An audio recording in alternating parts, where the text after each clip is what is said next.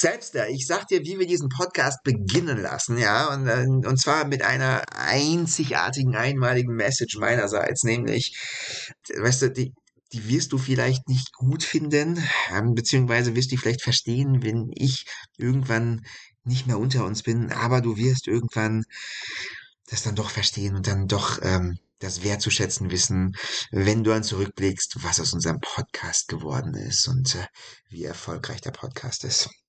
Und was? Ja, da müsste jetzt, das wäre jetzt der Punkt, wo ich jetzt irgendeine wunderbare, diesen Podcast verändernde Message bringe. Ähm, ähm, ja, fällt mir jetzt, bin ich mir nicht ganz sicher, vielleicht, dass ähm, dieser Film hier ein bisschen kontrovers ist, den wir heute diskutieren werden. So. Nein, nein, alles, aber nicht das. Ich glaub dir nicht. Ich werde das nie, wenn du das bringst, diese Message, werde ich dir nie vergeben. Niemals vergeben.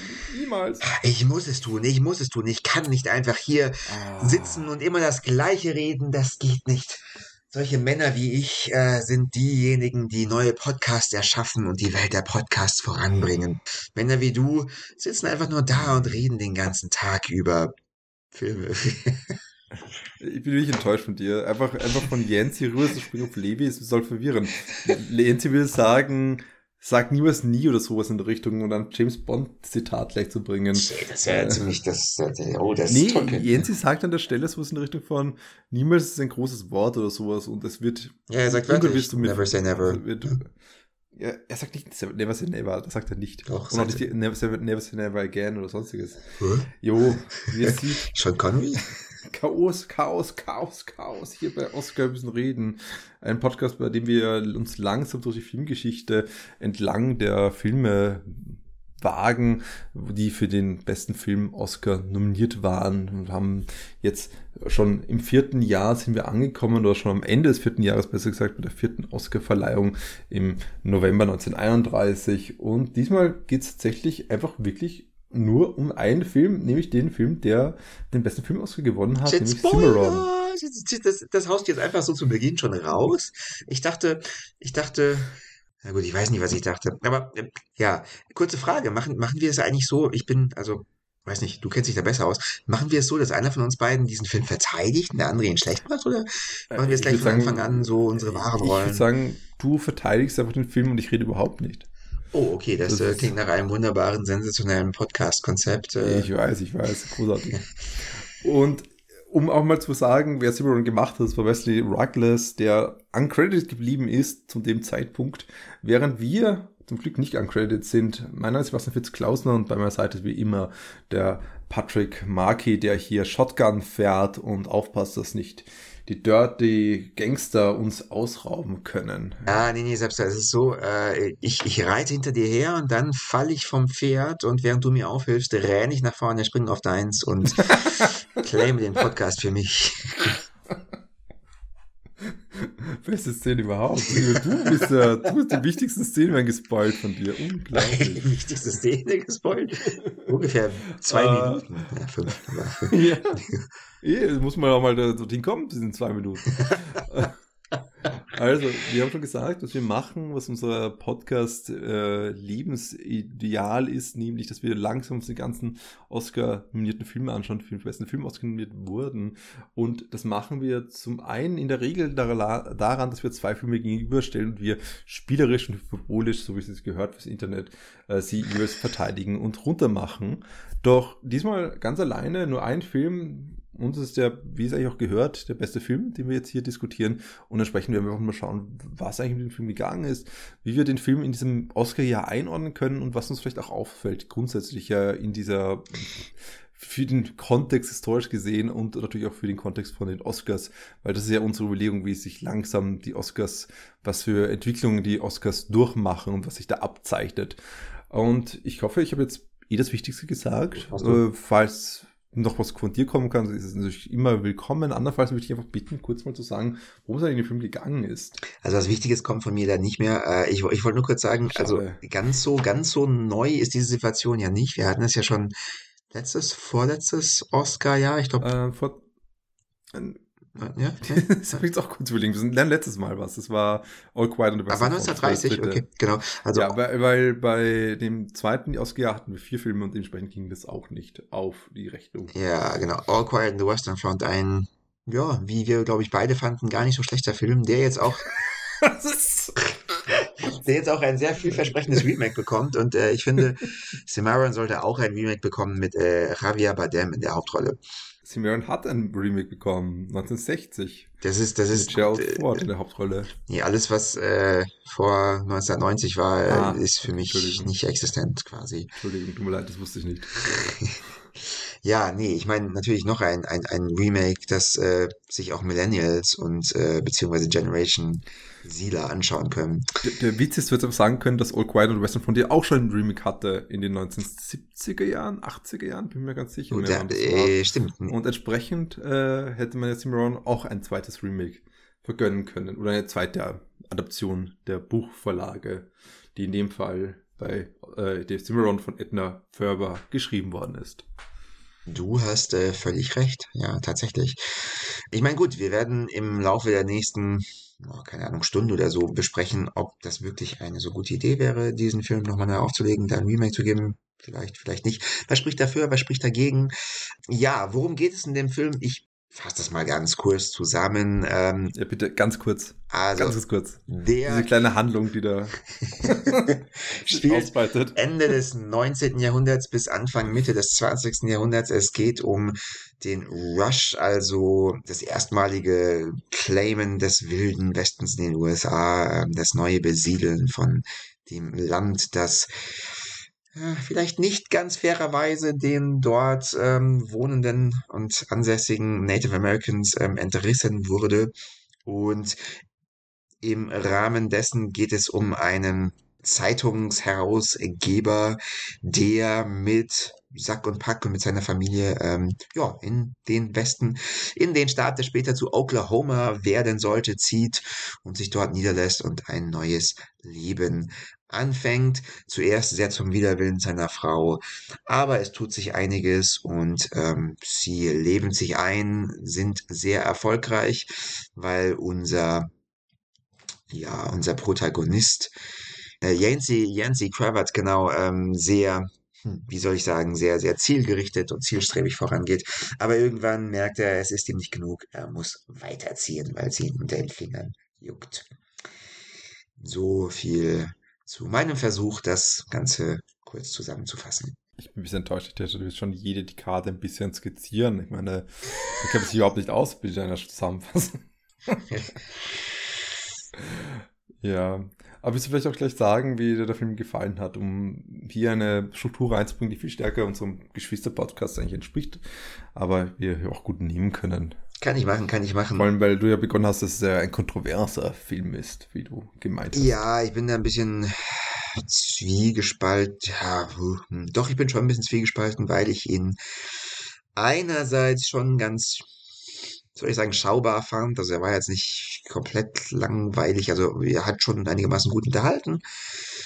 Ähm, ist auch gar nicht so uninteressant von hm, von den Fragen, die er teilweise versucht aufzuwerfen. Ähm, also er ist stellenweise in ein, ich sag mal, für damalige Zeit recht progressives Gewand gekleidet. Es werden auch einige gesellschaftliche Probleme direkt angesprochen, hauptsächlich die Native Americans, damals noch Indians genannt, ähm, betreffend.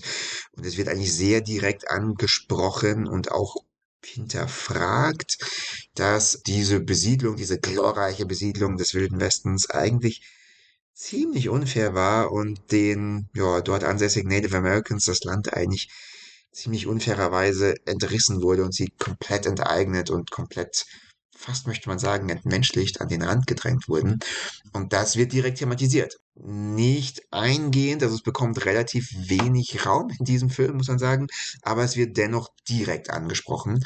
Das heißt, es ist dem Film schon irgendwie ein Anliegen, das ähm, rüberzubringen. Und unser Protagonist, der liebe Yancy, der setzt sich dann letzten Endes ähm, tatsächlich auch ein für die Native American, also zumindest vordergründig setzt es sich für sie ein. Gleichzeitig ist dieser Film natürlich sehr in den Stereotypen und in den rassistischen Stereotypen der 1930er behaftet, äh, was teilweise schon gar nicht so leicht anzusehen Mhm. ist. Ähm, ich, hat er einen Namen? Hat der schwarze Junge einen Namen? Äh, Isaiah. Isaiah, genau. Ähm, angefangen von der Szene, der ersten Szene oder einer der ersten Szenen, wo Isaiah als, äh, als, als Lebender Ventilator. genau, als Ventilator fungiert. ähm, und auch wie er dargestellt wird, sein Charakter, der tollpatschige Junge, über den, also der, der tollpatschige, gutmütige Junge, über den man sich lustig machen darf und der dann auch in seinem äh, gutmütigen, in seiner gutmütigen Tollpatschigkeit dann äh, sich aufopfert und stirbt, weil er die Kinder retten will, aber das natürlich nicht vermag. Ähm, äh, ja, und auch, also das ist teilweise schon irgendwie cringeworthy und andererseits geht dieser Film in seiner Cringeworthiness, äh, jetzt nicht Rassismus betreffend, aber ähm, so wie der Protagonist dargestellt wird, er ist ein Macher, ähm, er schießt aus der Hüfte wortwörtlich und das geht so weit, dass es äh, eigentlich schon ziemlich lächerlich ist und das für mich dann in dem Moment recht interessant war zu sehen, weil ich mich da wirklich gefragt habe, Moment, ist das bewusst lächerlich? War das für damalige Zeiten tatsächlich schon bewusst lächerlich? Werden hier tatsächlich Sehgewohnheiten hinterfragt oder interpretiere ich da zu viel herein? Und das ist mir tatsächlich nicht ganz bewusst, ähm, weil aus heutiger Perspektive kann man das nie mal ansatzweise ernst nehmen. Ich weiß nicht, wie es in den 30ern war. Ähm, Naja, wir können ja, wie ich direkt fragen, ähm, den Vergleich machen zu Arizona Kid, den wir auch geschaut haben, vor, äh, der eben beim zweiten Oscar-Jahr nominiert war äh, für den besten Film. sorry, welcher Film? Ich habe es akustisch nicht verstanden. Äh, Arizona Kid. Ah ja, Den haben wir, den einzigen anderen Western, den wir ich, gemacht ich erinnere haben. mich so, ich düster, ja. Obwohl es ganz hell war und sonnig.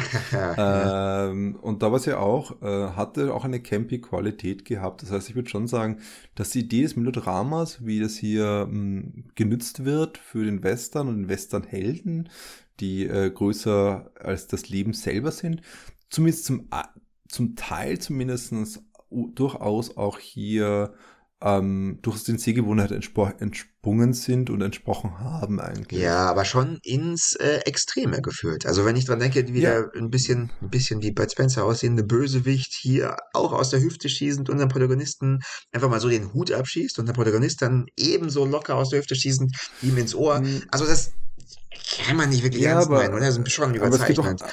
es, gibt, es gibt diese wunderbare Szene, wo The Kid und er miteinander kämpfen. Ja, Äh, zum Beispiel mit dem, also nach ungefähr einer Dreiviertelstunde ist auch die, die Szene, wo Isaiah stirbt. Sorry, Spoilers. Und hier zum Beispiel gibt es einen Moment, den ich überraschend gefunden habe, weil er mir wirklich gut gefallen hat eigentlich. Wir sehen ja totalen den Kid äh, von, wir sind von oben den Kid und eben den ähm, Protagonisten, den äh, Yancey und der Kid schießt auf ihn. Und was macht eben der ähm, Richard Dix, glaube ich heißt der Schauspieler, ja, Richard Dix. Er wirft seine linke Schulter nach hinten und man sieht auf einmal, dass dort ein Blutfleck ist. Natürlich war schon die ganze Zeit der Blutfleck, nur stand er im Rücken zu uns. Aber das ist leichte nach hinten werfen der Schulter äh, und das Festhalten, das und folgt ne neben der Erschießen vom The Kid, ist ein schöner Moment, um natürlich einerseits es gerecht zu ihm zu legitimieren und ihm, eine Berechtigung zu geben, dass er diese Figur erschießt, das durchaus tragisch auch für den Protagonisten ist, weil er ein ehemaliger Freund von ihr ist, von Mhm. ihm ist. Aber zum anderen hat das durchaus eine Stoik, die eben dem entspricht, wie man diese Westernhelden auch noch Jahre später darstellt. Das heißt, wir haben, wir haben hier schon beides gleichzeitig, glaube ich.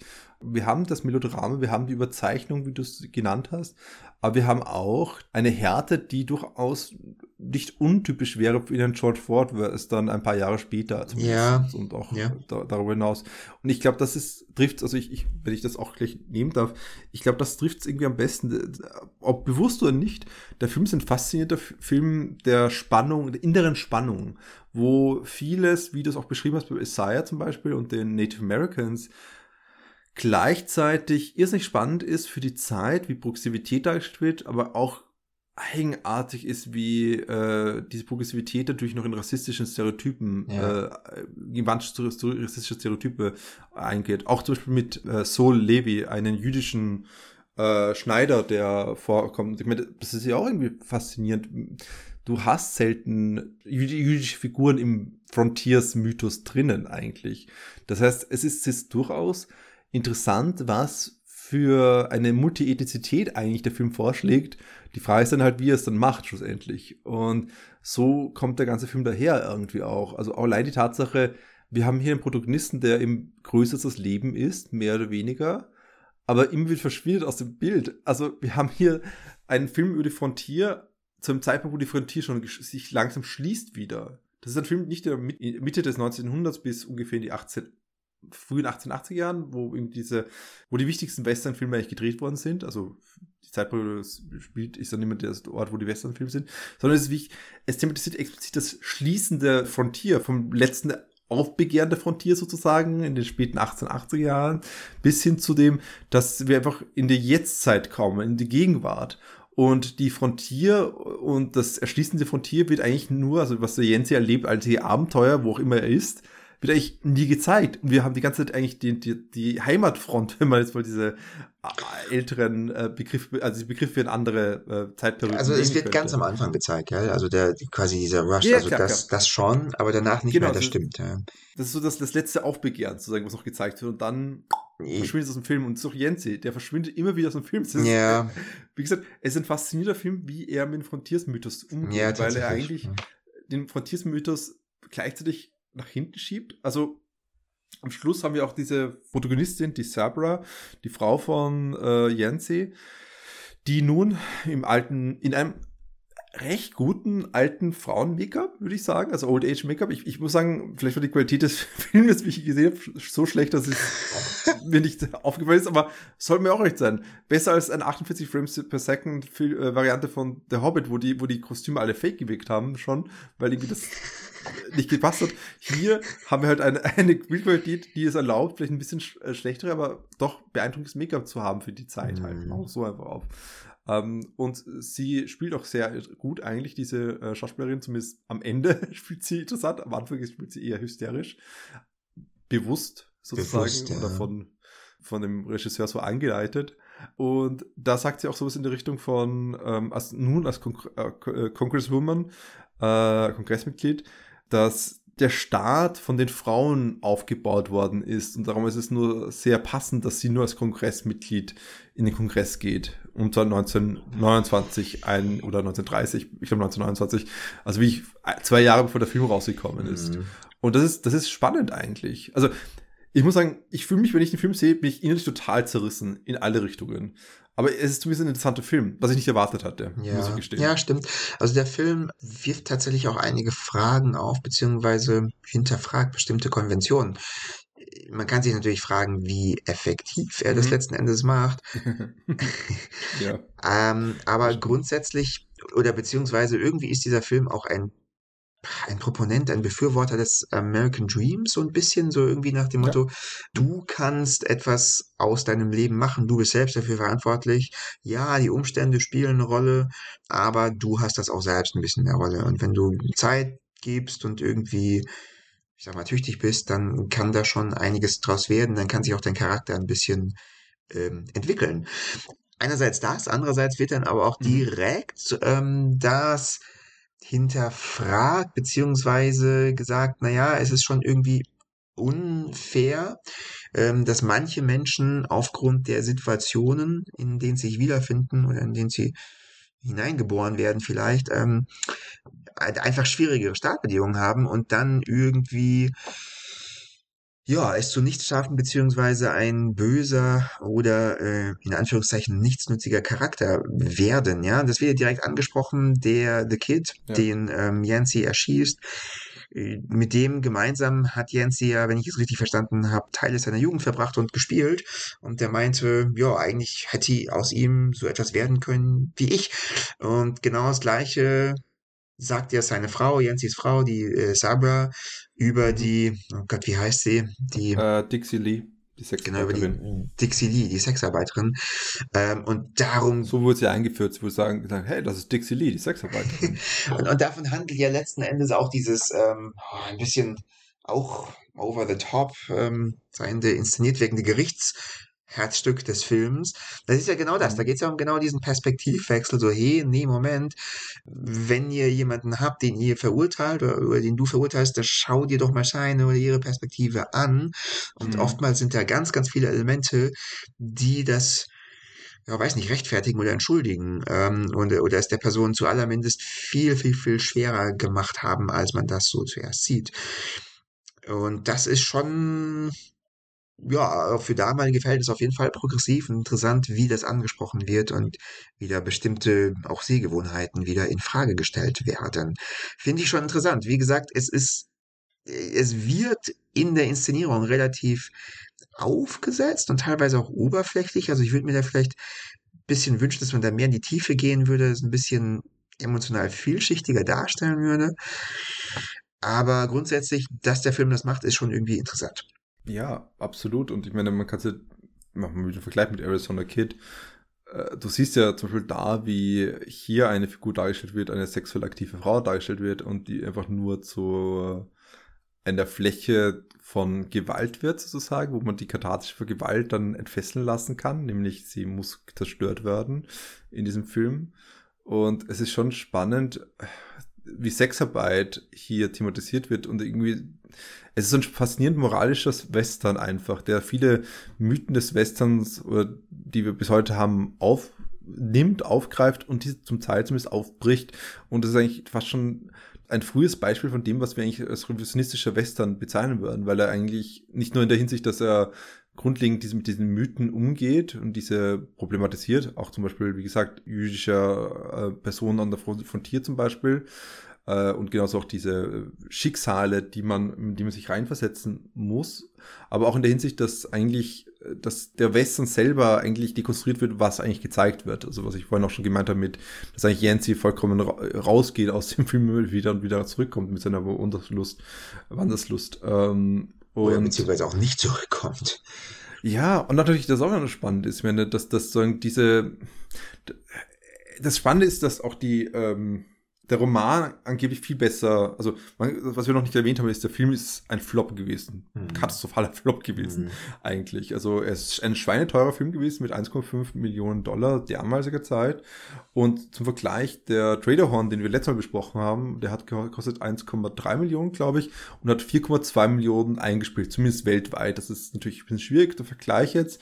Hingegen hat äh, eben nun Cimarron zu dem Zeitpunkt des Releases und wann die Oscars eigentlich waren, also 1931, noch nicht mal irgendwo dieses Einspiel, äh, dieses, diese Produktionskosten eingespielt. Also ich glaube, es hat unter eine Million eingenommen zu dem Zeitpunkt. Es ist ein bisschen schwierig, die konkreten Zahlen dann zu finden, weil dann später äh, bisschen später kam dann ein Re-Release in, in den 19, 1935 und es kam dann natürlich auch noch ein Verkauf der Rechte und dann war irgendwann das Geld drinnen sozusagen, aber es ist schwierig zu eruieren, was er eigentlich jetzt wirklich eingenommen hat. Aber er trotzdem, er hat angeblich deutlich unter eine Million eingenommen. Das heißt, er hat nicht mal seine Produktionskosten schaffen können. Während zum Beispiel das Buch, worauf den der Film basiert, eben gleichnamiges Buch von eben Edmar Ferber, die wir schon kurz erwähnt haben, die anscheinend eine sehr interessante, auch eine interessante Figur ist, die sich selbst sehr liberal gibt und auch liberal Inhalte schreibt in ihren Text äh, zum Beispiel. Ihr Roman ist eigentlich sehr populär gewesen und war eigentlich auch ein Hit und wurde auch sehr teuer verkauft, die Rechte. Hieß der Roman auch schon Cimarron?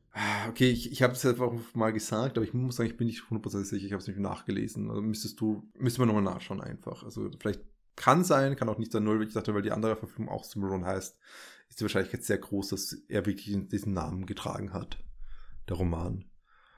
Ähm, aber auch in der Roman wollte ich eigentlich nur darauf hin, dass das eigentlich ein Erfolg war, aber gleichzeitig von den. Äh, das Buch hieß tatsächlich so. Ja. Okay. Aber gleichzeitig das Buch von der Kritik zerrissen worden ist. Überraschenderweise. Eben weil es trotzdem so ihre Meinung irgendwie diese Romantisierung hatte von von eben dieser Pioniersgeschichte, von eben den Frontiersmythen und so. Das heißt, es ist fast faszinierend, wie das Buch damals gleichzeitig von der Literaturkritik eigentlich ganz stark eigentlich unter Beschuss genommen worden ist für die Sachen, die wir eigentlich beim Film auch spannend finden, was er gemacht hat, weil eben diese, dieser Zwiespalt offensichtlich schon im Buch drin ist. Weil am Schluss ist, steht halt die, diese Statue für Simmer, für Yancy, also eine, eine riesige Statue und er stirbt einen faszinierenden Elendsheldentod. Ich weiß gar nicht, wie ich ihn nennen soll. Also ja. gleichzeitig im Elend, weil er eigentlich voll verarmt ist zu dem Zeitpunkt, oder zumindest wirkt es so, oder aber er ist halt einfach immer weitergewandert und ist einfach wieder in Zivilisation zurückgewandert und konnte eigentlich niemals Halt finden und ist ein alter Mann gewesen, der sich aber heilsbrecherisch, hero heroisch bei einem Oil Rig draufwirft, wo das gerade am explodieren ist, um die umliegenden Arbeiter dieser Ölstation zu retten, was er auch tut. Und das und schlussendlich stirbt er in den Armen seiner alten Frau. Also die beiden sind alt, 40 Jahre sind vergangen, sie haben sich wahrscheinlich 15 Jahre nicht mehr gesehen. Und äh, es ist so ein tragisches äh, Wiedersehen, was in der letzten Sekunde des Films passiert. Aber das Spannende ist eben, dass auch hier diese Spannung drin ist. Also irgendwie der Film ist schon vollkommen fasziniert von Yancy, aber zeigt die Heldentaten gar nicht so sehr. Das ist, finde ich, das Interessante. Und selbst das, was, was meistens Heldentat gesehen wird, wie zum das Töten von The Kid und wo alle um ihn herum stürmen und ihn äh, in die Höhe heben wollen fast schon und sagen, ja, mein Gott, jetzt hast du das große Geld auch noch gemacht, weil die, jede von diesen Figuren, jede von diesen Gangster ist so und so viel wert und für ihn ist einfach nur eine Tragödie passiert. Und das ist, das ist interessant. Also, zum Beispiel, der Film ist an sich interessant. Und das ist, finde ich, das, das Faszinierende, weil er gleichzeitig für mich auch nicht ein wirklich guter Film ist. Ja, ja, tatsächlich. Also damit bringst du es eigentlich ganz gut auf den Punkt. Er ist interessant, aber eigentlich ist er nicht wirklich ein guter Film. Habe ich tatsächlich genauso empfunden. Ähm, aber nochmal was zu, oder eine Frage. Also ich frage mich schon, wofür steht Yancy? Also was, wer oder was ist der? Weil er ist ja schon irgendwie so, ein, so eine Art äh, fast perfekter weiß nicht, ähm, mhm. per perfekter Mensch, perfekter Über, ja, weiß nicht, wie man es nennen soll, ähm, aber er ist irgendwie, also verkörpert ein Idealbild von, ich weiß nicht wovon. Und interessanterweise der Name Cimarron, ähm, das ist, also wenn man sich da irgendwie Hilfe holt, äh, ob der Deutung, es ist einerseits mhm. ein Fluss in Oklahoma, passend. Mhm. Äh, andererseits ist äh, Cimarron bedeutet auch, wenn ich das richtig verstanden habe, im Spanischen glaube ich, ähm, entlaufenes Haustier.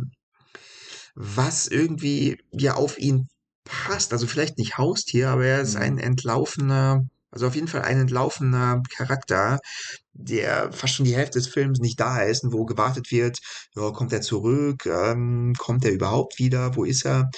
Also das finde ich irgendwie ganz interessant. Das heißt, er ist irgendwie so ein perfektes Idealbild, das aber nicht da ist, das aber nicht greifbar ist, aber das dennoch heroisiert und romantisiert wird und eigentlich ziemlich unfehlbar ist. Und ich habe keine Ahnung, steht er für den amerikanischen Traum auch ein bisschen, für den American Dream, den ich vorhin schon erwähnt habe, für den Frontier-Mythos oder ganz was anderes. Also oder ist das überhaupt keine Symbolträchtigkeit hier und ich interpretiere da nur was rein? Wie, wie willst du das denn sehen? Wofür steht Yancy? Was ist das? Oder eher? Naja, also zum einen, äh, ich, ich hätte es nicht, äh, muss ich schon, war ich überrascht mit diesem ähm, entlaufendes Haus, entlaufendes Haustier, diese Verweis auf Spanische. Weil für mich ist natürlich Cimarron, wie es auch im Text selber kommt, natürlich stark die Verbindung mit dem Indigenen halt. Und du musst auch sagen, und das ist betonen wir auch an dieser Stelle mal kurz, der Film ist tatsächlich einer der wenigen Filme, die äh, zumindest wieder andeutet. Ich muss sagen, ich habe es nicht so ernst genommen, aber es ist anscheinend wirklich etwas, was, was, was ähm, hervorgehoben wird, eigentlich, dass er eigentlich ein, er hat einen indigenen Hintergrund auch. Er, er, es wird mehrmals erwähnt, dass es so half Cherokees und ich dachte mir, das ist ein Schimpfwort, was sie ihm auf den Kopf werfen, weil er so fasziniert ist von den Cherokees oder Mitleid hat mit generell der indigenen Bevölkerung. Aber lustigerweise Richard Dix zum einen hat sich mehrmals in Filmen gespielt, wo es eben um Mixed Race Protagonists geht in den 1920er Jahren mhm. in Western, das ist wie The Vanishing American und Redskin und der Autor von dem Skript sozusagen, äh, der das Buch adaptiert hat, der Estabrook, warte, ich weiß nicht genau, wie es mein Vorname ist, muss ich kurz raufscrollen, der Howard Estabrook, der hat man hat seine Notizen halt noch und die hat man dokumentiert und man, man kann sagen, wie er sein, das Buch gelesen hat von Ferber, dann hat er diese Passagen, wo er hintet wird, dass er halb Indian, also wie ist das, half, half Indian, also halb indigen ist, hat er mehrmals unterstrichen und auch noch betont, dass man es in Dialog erwähnen müsse. Das fand ich auch interessant, dass es etwas ist, was irgendwie auch hier wiederum, wenn das ist sowas, das hast du eigentlich kaum in solchen Filmen. Das heißt, es ist, er ist an sich als Figur zwar schon heroisch und diesem Bild entsprechend des heroischen Western-Helden, aber gleichzeitig sehr untypisch, weil er eben indigen ist eigentlich oder zum Teil indigen. Also das ist auch was eigentlich mehr, sehr merkwürdiges. Aber wenn wir jetzt zurückkommen zu deinem Deutung von Cimarron und nicht nur dieser indigenen Hinweis mit Cimarron, natürlich auch Verbindung, dass, dass er seinen Sohn dann Sim genannt hat für Cimarron, mhm. dass domestiziertes, entlaufenes, also ein, entlaufenes Haustier. Das ist nicht nur die Entlauf, das Entlaufende wichtig, sondern auch das Haustier, glaube ich eigentlich. Weil es geht ja genau darum. Es geht darum, um die Domestikation des Westens. Es geht darum, wie die Zivilisation wirklich langsam sich festmacht in diesen Frontier, die eben äh, einst mal bares Land waren und nun langsam Städte wachsen. Und mhm. egal, was man sagen möchte im Film, die Art Direction, die Art und Weise, wie, das, wie, die, wie, wie diese Stadt wirklich wächst, ist wirklich großartig. Also ich muss sagen, die Art und Weise, wie hier wie langsam die Stadt immer, immer mehr Struktur bekommt und man aber einzelne Ecken noch erkennen kann. Also ich, das hat auch den Oscar bekommen für Max Ray. Ray hat den Oscar gewonnen dafür damals. Das ist wirklich großartig und das, das ist auch das Thema eigentlich. Es geht eigentlich um die wie eben diese Frontier langsam zu der Stadt wird. Und wie ich schon vor, vorhin erwähnt hatte, oder zum Start allgemein, zum Oklahoma, ähm, wurde, hat ja auch die Sabra dann gesagt am Ende des Films, dass die Frauen das gemacht hätten. Sozusagen die Zivilisation gebracht hätten. Ja, stimmt. Kann man auch sagen, wieder fragwürdig essentialistisch, aber trotzdem wird in dem Westen auf einmal die, die Art Agency von Frauen hervorgehoben. Und das Spannende ist aber dieser Spannungsverhältnis, dieses Notwendigkeit des Domestizierens dieses Landes und was passiert mit den ganzen Western-Helden, den Frontiers-Helden, die gerade diese Domestikation nicht aushalten, wie etwa Jensi. Jensi ist nicht nur, hat nicht nur eine Wanderslust, sondern Jensi kann nicht domestiziert werden eigentlich. Das ist eigentlich das Punkt. Und das heißt, dieses Cimarron-Bild, was du jetzt im Spanischen aufbringst, dass es ein laufendes Haustier ist. Ein, ein Tier, was eigentlich nicht domestizierbar ist, offensichtlich, ist genau das, was eben hier aufkommt und was eigentlich wiederum sehr spannend ist in diesem Schlussbild, wo wir wiederum einfach haben diesen alten, gebrechlichen Mann, der gerade im Sterben liegt und seinen Kopf nach hinten senkt, wie er den letzten Atemzug von sich gibt und dem Enthüllen der großen Statue, die nach oben empor von unten gefilmt wird und wo man diesen jungen Jensi wieder sieht das ist dieses, dieses Spannungsverhältnis zwischen dem Erinnern an diese Männer, die das geschaffen haben, wie auch zum Beispiel Levi betont. Es sind die großen Männer, wie, es gibt diese großen Männer, die das schaffen. Natürlich, wie es meist gemeint, die großen weißen Männer und ich als jüdischer äh, Mann in diesem, äh, der ein bisschen effeminiert wird, auch durchaus und auch gebullet wird wegen Antisemitismus, äh, bin hier eher ja der, den der Domestikation wächst und gedeiht sozusagen, was auch wieder ein bisschen fragwürdig ist die Bilder von jüdischer Männlichkeit, aber egal, es, es ist hier halt so hier dargestellt. Ich, ich lebe nur in dieser Zivilisation, nicht ich erschaffe die Zivilisation oder ich erschaffe diese Welten, die ihm von Jensi die Grundsteine gelegt ja. werden. Also diese Erinnerung ist ganz riesig, aber gleichzeitig die Menschen finden keinen Halt mehr in diesen Räumen der Städte sozusagen und verschwinden und gehen unter, wortwörtlich. Mhm. Also da hätte ich auch eine Frage, was glaubst du, wie ernst das gemeint war? Weil dieses, um dieses Unterteilen mhm. in Macher und Konsumenten, das ist ja irgendwie so eine, eigentlich ein Grundpfeiler von extremem Neoliberalismus, wenn man es so möchte. Das ist ja das, was man dann in den Texten von Ayn Rand, also Atlas Shrugged und so, ganz, ganz, ganz stark wieder findet, diese Kategorisierungen. Die, die die Macher sind, die die Gesellschaft voranbringen und die anderen, die eigentlich die passiven Konsumenten sind, die eher so die Schmarotzer sind und äh, von diesen Errungenschaften der Macher leben, aber eigentlich nicht aktiv beitragen und deswegen Menschen zweiter Wahl sind. Also finde ich einerseits ganz widerwärtig diesen Gedanken oder, oder, oder was, also ich kann dem nichts abgewinnen oder sehr wenig. Andererseits finde ich es aber spannend, dass der hier so erwähnt wurde und fragt mich, in welcher Form das geschah, also ob das reflektiert war oder ernst gemeint wurde. Wie, wie siehst du das dann? Ich glaube, es ist also es ist, glaube ich, sehr bewusst gesetzt im Sinne von, dass man dem wirklich viel abgewinnt, sozusagen. Es ist durchaus gesehen im Sinne von, dass, dass hier es eine tragische Figur ist. Diese äh, Figuren, die Macher sind, wie du es mit Rand äh, reinbringst. Aber sie, sie gehen halt unter in dieser neuen Masse, die wir jetzt geschaffen haben. Wir sind jetzt bei der Crowd angekommen sozusagen. Ja, aber es wird ja, mh, äh, genau, aber es wird ja in Frage gestellt am Ende des Films. Am Ende des Films na, wird es ja, in Frage gestellt? Also das ist halt die Frage. Ja, weil also die, die die äh, Gesellschaft ähm, leiten und voranbringen, sind ja die Frauen dann dem Beispiel, die zu Hause geblieben sind, die ja eigentlich die... Na, warte kurz. Ich glaube, hier muss man halt zwei Dinge unterscheiden. Ähm, das eine ist auf jeden Fall diese, ich würde mal, wie ich betone, nämlich, ich würde nicht Rand heranziehen, ich würde einfach den Übermenschen nehmen von Nietzsche. Selbes, selbes Bild. Es geht um diese großen Menschen, die über die kleinen hinwegschreiten können, um die großen Dinge zu bewegen, könnte man sagen. Und das ist halt Yancey wirklich. Jense ist sogar am Schluss wortwörtlich in dieser, in dieser Skulptur zum Übermenschen mhm. geworden. Mhm. Zu einem Bild, das man zelebriert, weil es eben einen Grundstein geschaffen hat, während eben die tatsächliche Figur einfach eben der Gosse stirbt, äh, im Schlamm verreckt. Und das Spannende ist aber das, dass was der Film und auch das Buch anscheinend macht, ist diese Romantisierung von diesen Figuren. Nämlich in der Hinsicht, dass Jensi Han kann nicht falsch liegen. In jedem Kontext, in jedem Moment ist Jensi die moralische Figur, selbst wenn die Moral, die sie predigt, fragwürdig ist, aber sie ist die moralische Figur.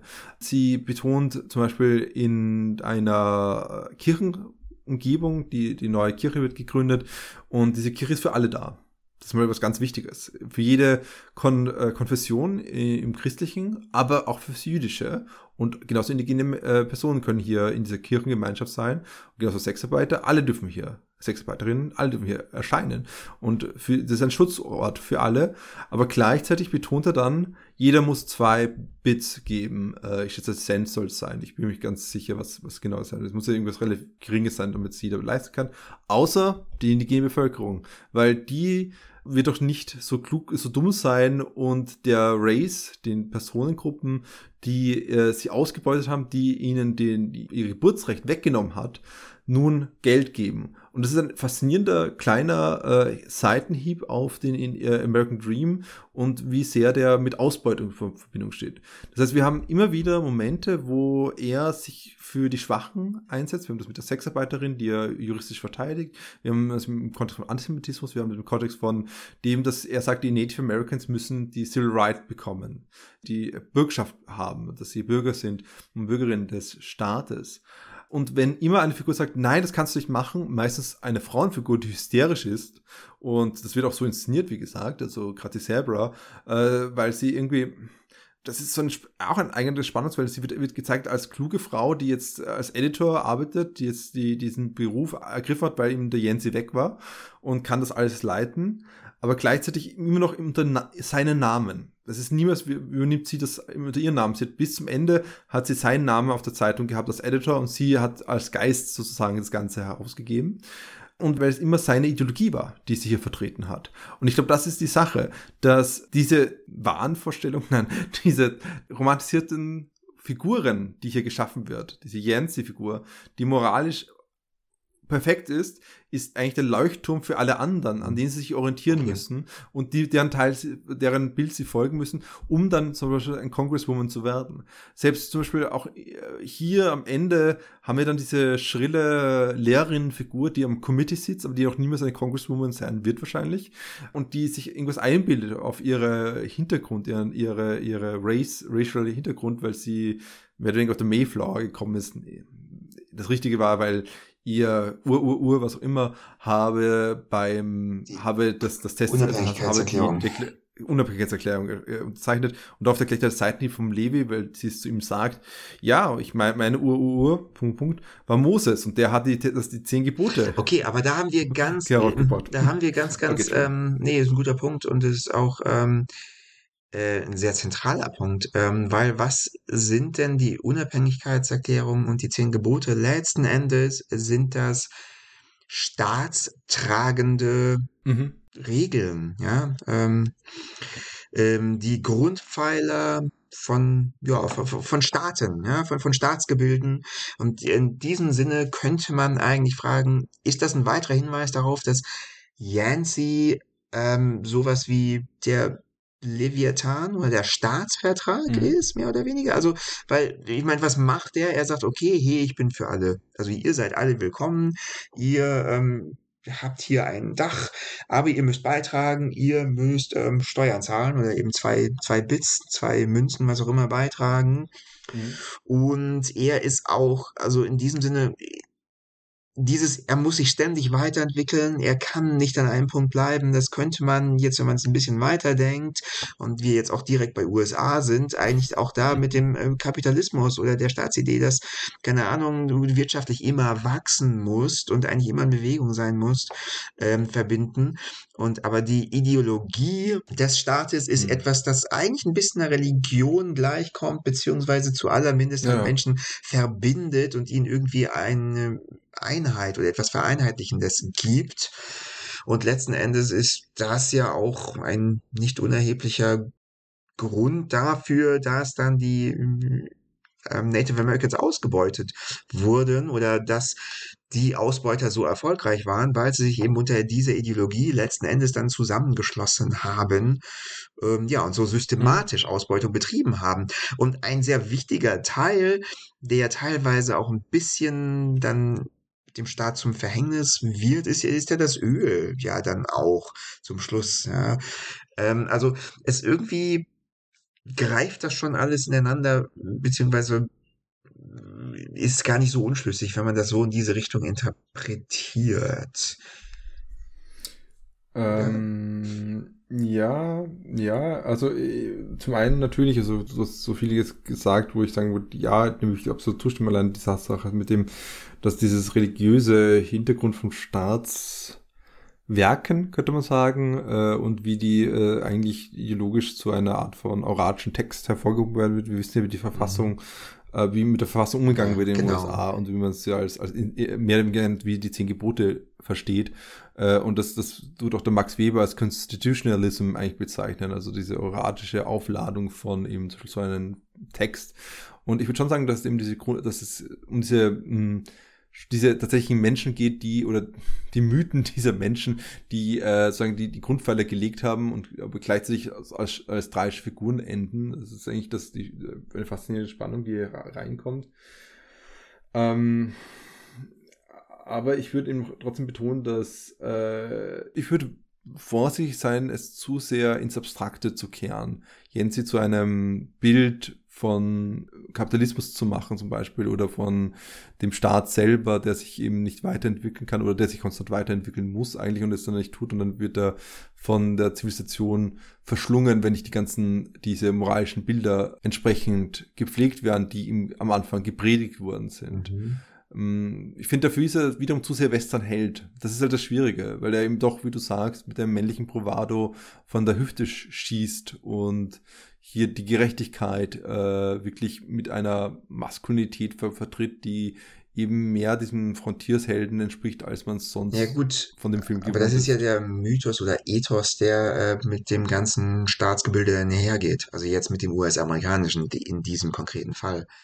Also deswegen ist er auch mhm. so unfehlbar und deswegen, äh, ich meine, also ja. das sind ja auch die Werte, oh, also die, die Freiheit äh, Redefreiheit, was auch immer, Gleichwertigkeit, ähm, die ja äh, quasi unfehlbar ähm, oder unfehlbar wirken, vor sich hergetragen werden. Und das ist ja bis zum heutigen Tage immer noch so.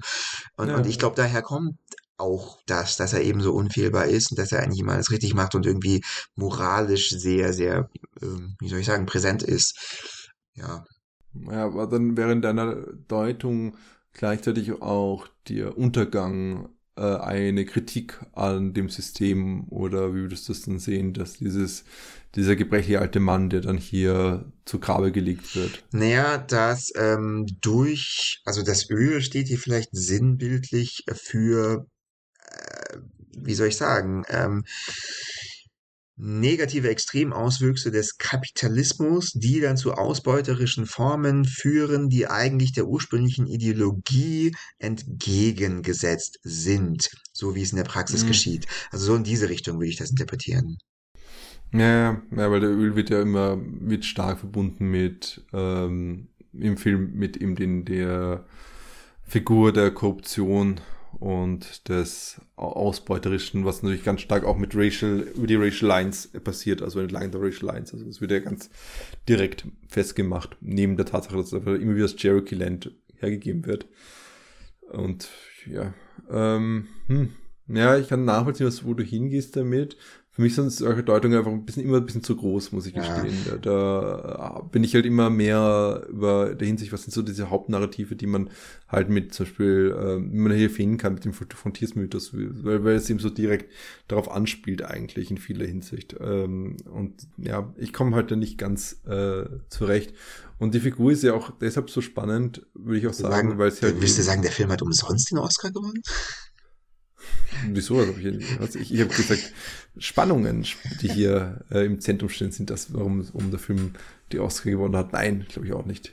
Ich glaube, es war einfach der Spektakel, was, was gewonnen hat. Ich meine, das kann man ewig gleich an der Stelle diskutieren. Also ich, für mich ist das, was der Film, den Film ausmacht und was der Film interessant macht, ist tatsächlich in erster Linie diese Spannung, die es auch schwierig macht, den Film wie letztendlich richtig zu genießen um eine letzte Spannung noch zu erwähnen, die auch spannend ist, finde ich, ist natürlich, dass Yancey selber, wenn es darum geht, Cherokee Land wird verschenkt, er bedacht in sich geht und man denkt sich, oh nein, er merkt schon, er, er ist angewidert von diesem, von dieser Lust, nun wieder dieses, diese Sachen zu erschließen, noch mehr Land zu rauben Nein, es geht darum, dass er selbst auch mitmachen möchte. Also die ganze Zeit geht es um ihm so, ja, ja, Gleichberechtigung und so. Und dann an der Stelle so, ich, ich mach schon mit. Ich mach auch mit.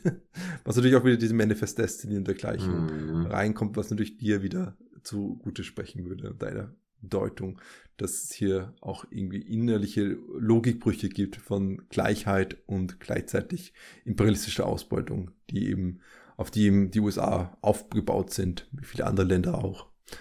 Aber genau, die, bevor ich mich jetzt wieder verliere in irgendwelche Gedankengänge und dich auch mit rein reinzerre in diesen Strudel, diesen Ölstrudel, äh, wie, wie glaubst du denn, warum hat der Film den Oscar gewonnen das Jahr? Und letztendlich auch hat er den verdient, verglichen zu den anderen Filmen?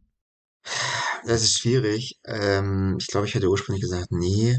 Jetzt, wo wir ein bisschen drüber diskutieren und wo sich da zumindest potenzielle tiefgründige Deutungsmöglichkeiten auftun, äh, wäre ich zu allermindest ein klein wenig mehr geneigt äh, zu sagen, dass das vielleicht doch nicht ganz ungerechtfertigt ist.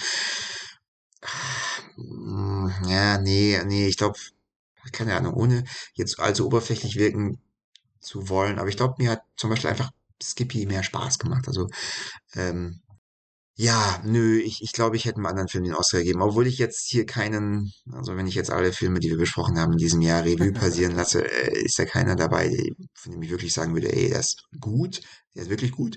Nee, gibt's nicht.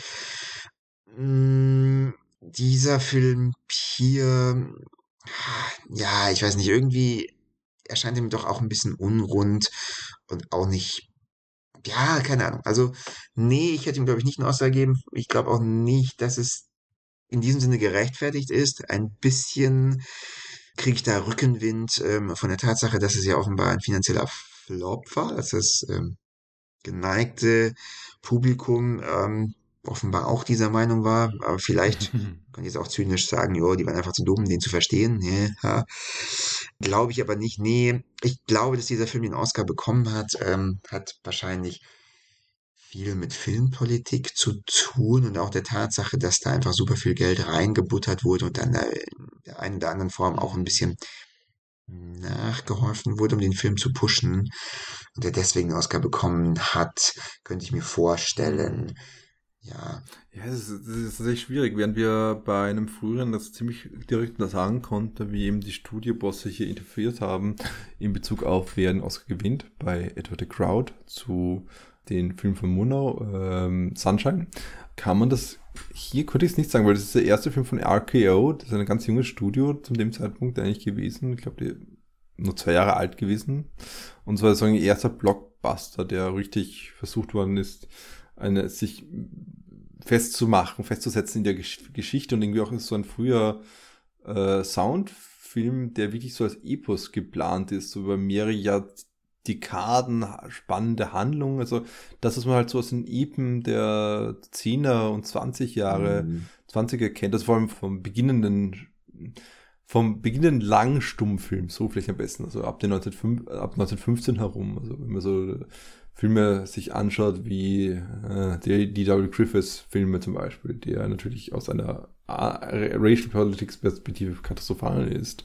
Also ich könnte mir schon vorstellen, dass der Film einfach imposant war für die Zeit und dass das das Beeindruckende, was man auch eben hier äh, in den Vordergrund gesetzt hat, in seiner Be Bewerben und seiner Art und Weise, wie man den Film diskutiert und auch von den Filmemacherinnen, die gewählt haben, ähm, der Academy, ähm, wertgeschätzt worden ist, sind. Also ich, ich, es gibt zum Beispiel auch so, so, mh, der Film hat auch bekommen einen den ersten Filmpreis, der für Make-up gemacht worden ist, aber nicht bei den Oscars, sondern einfach nur von einer Zeitung herausgegeben, die Hollywood, äh, ich müsste jetzt nachschauen, Hollywood Filmograph Cup hieß das. Und das hat ihm der Aaron Westmore vom Westmore Clan, die anscheinend eine der wichtigsten Make-up-Künstlerinnen überhaupt sind, das Westmores. Das ist einfach so ein Clan, der die sich voll auf Make-up spezialisiert haben. Total spannend eigentlich. Also bis heute, dass diese dieser Clan bis heute gilt. Und äh, zum Beispiel auch hier, ähm, da ist auch da dieses Spektakel von der Transformation äh, wird irgendwie so in den Vordergrund gesetzt, wie die Menschen hier verändert worden sind, um normal auch schon Schauspielerinnen und Schauspieler zu Karikaturen zu machen zum Teil oder auch zu eraltende Personen zu machen. Also ich finde es tatsächlich sehr spannend, wie solche Werbung dann geschalten worden sind. Ich glaube, so wird auch der Film halt verkauft worden sein, sagen, wie groß er ist, wie diese 5000, was ich schon erwähnt habe, Statisten, Statistinnen, die in der Anfangsszene für eine Woche lang gefilmt worden sind, mit 28 mhm. Kameras, um ein riesiges Spektakel zu machen vom einer Masse an Personen, die eben diesen Rush äh, an das, äh, aufs Land, auf das neu erschlossene Land machen. Und ich, das ist auch eine beeindruckende, spektakuläre Szene. Und wir können, glaube ich, hier durchaus sagen, dass das schließt so an an solchen, so einen Film wie ähm, der von Frank Borzage, der Seven Seven. Ähm, wie ist das so? Ja, das Seven ja, Seven. Ja, ja, ja. ja. Äh, ich habe jetzt wirklich, ob es in Seven Seven heißt oder so, oder ich glaube, es ist nur Seven Seven, ähm, wo er auch ähm, irgendwie viel Spektakel dabei ist, was dem Film zugutekommt, würde ich mal meinen. Natürlich kann man es auch überlegen, ob bei Kriegsfilmen wie eben Wings und äh, Quiet on the Western Front, die auch den Oscar gewonnen haben jeweils, das auch der Fall ist. Aber ich würde mal sagen, bei Seven Sevens kann ich das direkt benennen mit diesen Art wie, wie, dieses, wie auch hier der, der, die Architektur, die, das Setdesign verwendet wird, dieser Lift über sieben Stockwerke oder halt über drei und vier Stockwerke jeweils, der, der eben so einen großen Bau hat und das ist alles so, äh, inszeniert, um das, das so in den Vordergrund zu setzen. Und das haben wir auch bei diesem großen Gelände, das genutzt worden ist, um diese Stadt aufzubauen. Ja, stimmt, das ist ja auch stimmt. so, so oftmals verwendet, um so große Totalen zu verwenden, um, um, um dieses Treiben in dieser Stadt immer wieder darzustellen, wie viele Menschen konstant im Hintergrund rumreden, weil im Vordergrund einfach gesprochen wird. Das ist, finde ich, es betont irgendwie diesen spektakulären Faktor und ich bin mir halt nicht ganz sicher, ob das reicht oder nicht, aber gleichzeitig mit diesem Idee des Eposes halt, des, des, des Dekaden und fast schon Generationen äh, umgreifenden Geschichte, die langsam sich entfaltet. Und das Problem ist für mich halt, und ich glaube, das ist auch für dich das Problem gewesen, äh, ist halt, dass die Geschichte eher episodisch wirkt als episch. äh, das, oder war mein Problem, vielleicht, vielleicht für dich gar nicht so sehr. Das heißt, dass irgendwie die Geschichte zwar einen epischen Charakter hat, aber gleichzeitig irgendwie nicht zusammenkommt, ja. äh, wie sie erzählt ja, 100 Prozent, ja. Äh, das heißt, ich weiß auch nicht genau, was es ist, was eben diesen Film ausmacht, aber ich kann auch sagen, dass das ist ein sehr schwaches Oscar-Jahr gewesen für uns äh, insgesamt. Das hast du ja auch gesagt. Wir hatten East Lynn, wir hatten Skippy, The Frontpage, Traderhorn und jetzt eben Cimarron. Und alle fünf Filme sind Filme, die irgendwie entweder wie ich mittelmäßig bis schlecht sind oder mittelmäßig bis knapp gut, äh, würde ich mal behaupten mögen. Und äh, für mich ist halt gerade Cimarron, Skippy und The Frontpage auf der, auf der zweiteren Seite, aber äh, Cimarron ist trotzdem dann das Schwächste von den dreien oder gleich stark schwach wie Skippy für mich. Also ich finde, The Frontpage ist da bei mich der Frontrunner mit seiner Art und Weise der Screwball-Comedy. Aber da bin ich eindeutig alleine unter uns beiden. Ähm, Aha. Sehr ja. gut, da bin ich auch äh, alleine mit meiner äh, Skippy-Meinung. Ähm, genau. Ja, aber es ist trotzdem spannend, was, was sich hier so zeigt, wie Spektakel, glaube ich, auch irgendwie eine Rolle spielt in der Hinsicht, wie welche Filme beworben werden und wie es beworben wird. Lustig ist alleine, allein wie Cimarron, der, der sagt, der äh, Titelzug auf dem Plakat, allein das ist schon wesentlich epischer als das alles andere. Und wir werden äh, nochmal in einigen Oscar-Jahren dann wirklich sehen, wie einfach der Epos vollkommen Oscar einnimmt und die äh, Filme Hollywoods einnimmt, nehmen wird. Und dann genauso wiederum der Epos, das Epische, äh, wiederum ganz bergab geht und dann in den 60er Jahren äh, eigentlich fast keine Relevanz mehr hat für, für Hollywood und dann das New Hollywood eigentlich. Dann aber wieder zurückkommt, oder? Also inzwischen oder in 90 Ja, ja. Ja, klar, klar. Also vor allem mit CGI wird das, kommt das ganz auf eine neue Art und Weise zurück. Aber ich, da kann man auch dann schauen, wie das konkret äh, passiert in Bezug auf ähm, welche Filme als wertvoll gegolten haben in, bei den Oscars selber und welche Filme den besten Film ausgezeichnet worden sind. Ich würde sagen, Nomadland äh, ist nicht so der typische Oscar Epos, den, den, wir davor, den wir davor haben zum Beispiel. Nee, und es dauert vielleicht auch noch ein kleines bisschen, bis wir bei Nomadland ankommen werden hier mit unserem Podcast. Wirklich? Ja. Falls wir jemals überhaupt dorthin kommen. Locker flockig. ja. Wie viele Filme sind es noch? Zehn? Vielleicht? Ah, vielleicht, also ein bisschen mehr schon, vielleicht elf mit zehn Filmen kommen wir gerade mal irgendwie ins, ins übernächste Jahr. Nächstes Jahr, äh, nicht im fünften Oscar sind schon wieder acht nominiert. Das heißt, die Nominierungen explodieren jetzt in den späten 30 Jahren wieder vollkommen. Äh, wird wieder ganz viel mehr werden. Und nächstes Mal werden wir uns gleich anschauen. Zwei der Filme, die vom selben Regisseur sind, die gemacht Yay. worden sind. Nämlich Ernst Lubitsch hat, den wir schon einmal begegnet hatten wir uns hm, leider damals nicht so erfreut, obwohl ich Lubitsch sehr mag, hat uns im nächsten Jahr gleich zwei Filme geschenkt, die beide für den besten Film-Oscar nominiert sind, nämlich einerseits One Hour with You und das andere ist The Smiling Lieutenant, beide mit Chevalier, der ja auch schon in dem vorigen Film äh, mitgewirkt hat wo ich nicht mehr weiß mehr. Ah, The Love Parade, oder? The Love, Love Parade, Parade, das ist der ja. Film. Nee, also hieß das The Love Parade wirklich wie die Love Parade? Ja, okay, kann sein. Äh, ist er nicht so? Doch, doch, es, ist, es klingt bekannt. Ja, doch. Vielleicht ist es nur Love Parade ohne The. Könnte natürlich auch sein. Ich, ich bin mir tatsächlich jetzt gerade nicht mehr 100% sicher und versuche jetzt nur zu stallen, um zum richtigen Film zu kommen. Leider hat Lubitsch einfach äh, 75 Filme gemacht. äh, 75 äh, Love, The Love Parade. Love, das, war der Love Parade. Ja. Ja, ja. Ähm.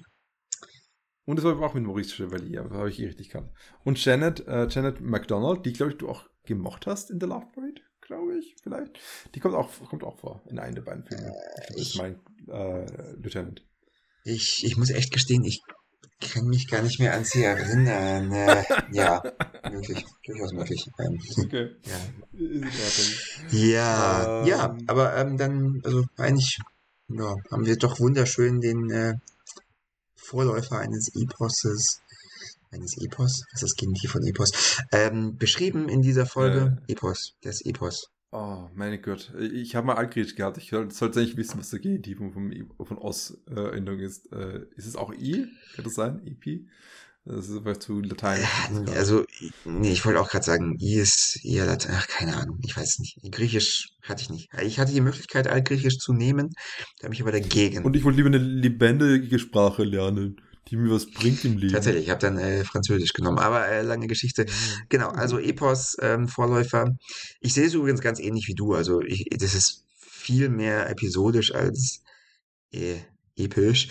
Einfach deswegen, weil die verschiedenen Episoden also, also ziemlich unzusammenhangslos wirken. Ähm, die, die beruhen nicht aufeinander irgendwie oder die wirken nicht so, als ob sie aufeinander beruhen. Ähm, das eine ergibt sich nicht aus dem anderen.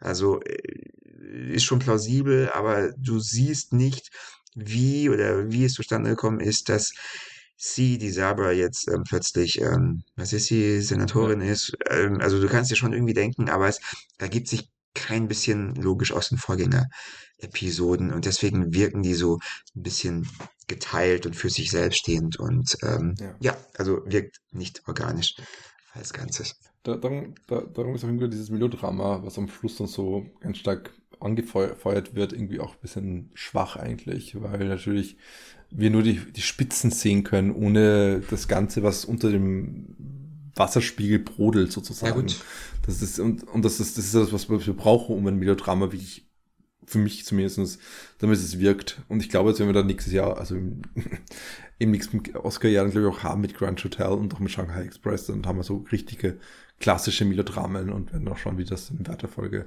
äh, uns gefällt, gerade im Vergleich zu dazu, der irgendwie diese episodische Natur hat. Mhm. Gut, ich, ja. ich werde jetzt äh, verzichten, äh, einen Verweis auf episches und dramatisches Theater ähm, zu bringen. ja, ich werde wirklich darauf verzichten. Ähm, eine Frage, sind wir nächstes Jahr denn dann schon, sind wir dann schon im Jahr 1933 oder im November 32? Immer noch. Äh, wir sind im, ich glaube, wir sind im 32er Jahr dann, äh, aber könnte ich jetzt auch gerade nicht auswendig sagen. Warum fragst du mich solche Sachen, die ich nicht weiß? okay, ich weiß es nämlich auch nicht, aber dann sind wir wahrscheinlich nächstes Jahr im November 32 und dann das Jahr darauf, dann im Jahr 34 oder so. Ähm, ja, wir sind im November 32 dann noch. Fünfte ist noch im November. Und dann erst kommt das Ah Spiel, ja, okay, gut zu wissen. Ja, und weil du mich jetzt so Fragen gestellt hast, die ich nicht weiß und nicht beantworten kann, wie werden Sie, können Sie das eigentlich erreichen? Ja, geht einfach bei Google, Oscar, wir müssen reden.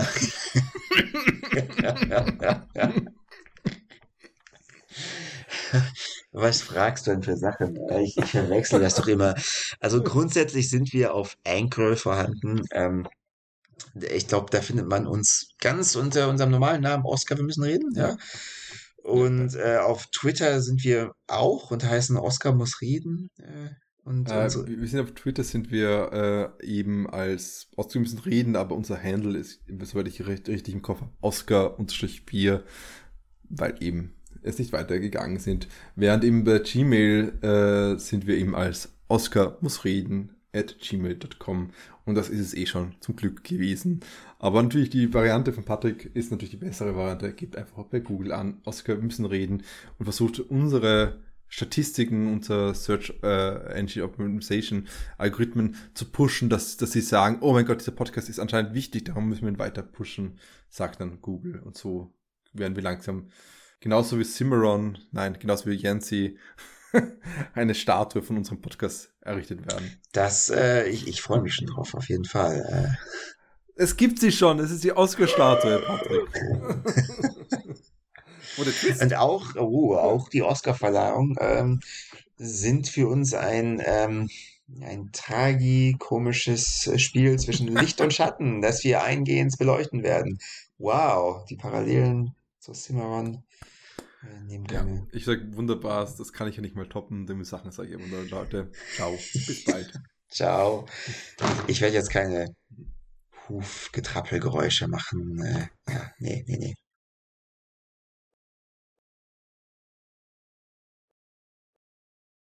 Ähm, wenn du schon vorhin darüber geredet hast mit dem ähm, epischen Theater etc., ähm, der Witz ist natürlich der, ich habe, glaube ich, äh, so brechtianischen Film geschaut, wie es nur geht, eigentlich.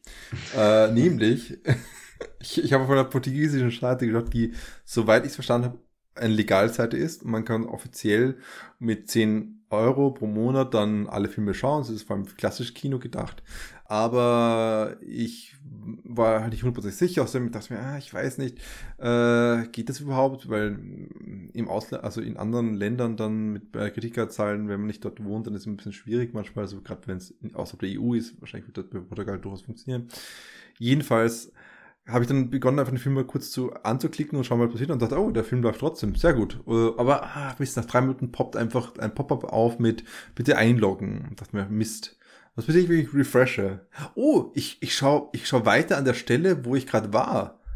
Drei Minuten später, wie das Pop-up. Ah, refreshe, drei Minuten später, wie das Pop-up. Ja, ich habe diesen Film geschaut, in dem ich alle drei Minuten refreshed habe. refreshed habe. Ehrlich? ja. Oh Mann. Das, das ist mal ein bisschen der Verbrennungseffekt, würde ich so sagen. So kann ich echt eine Distanz haben zu dem Film. das ist beeindruckend. Ja, eigentlich, äh, das hättest du erwähnen sollen. Das ist tatsächlich. Ähm, keine Sorge, ich habe es jetzt gemacht, um ihn nachher reinzuschneiden. Nice, du, äh, du, bist, du bist einfach äh, Yancy. Yancy. Ach,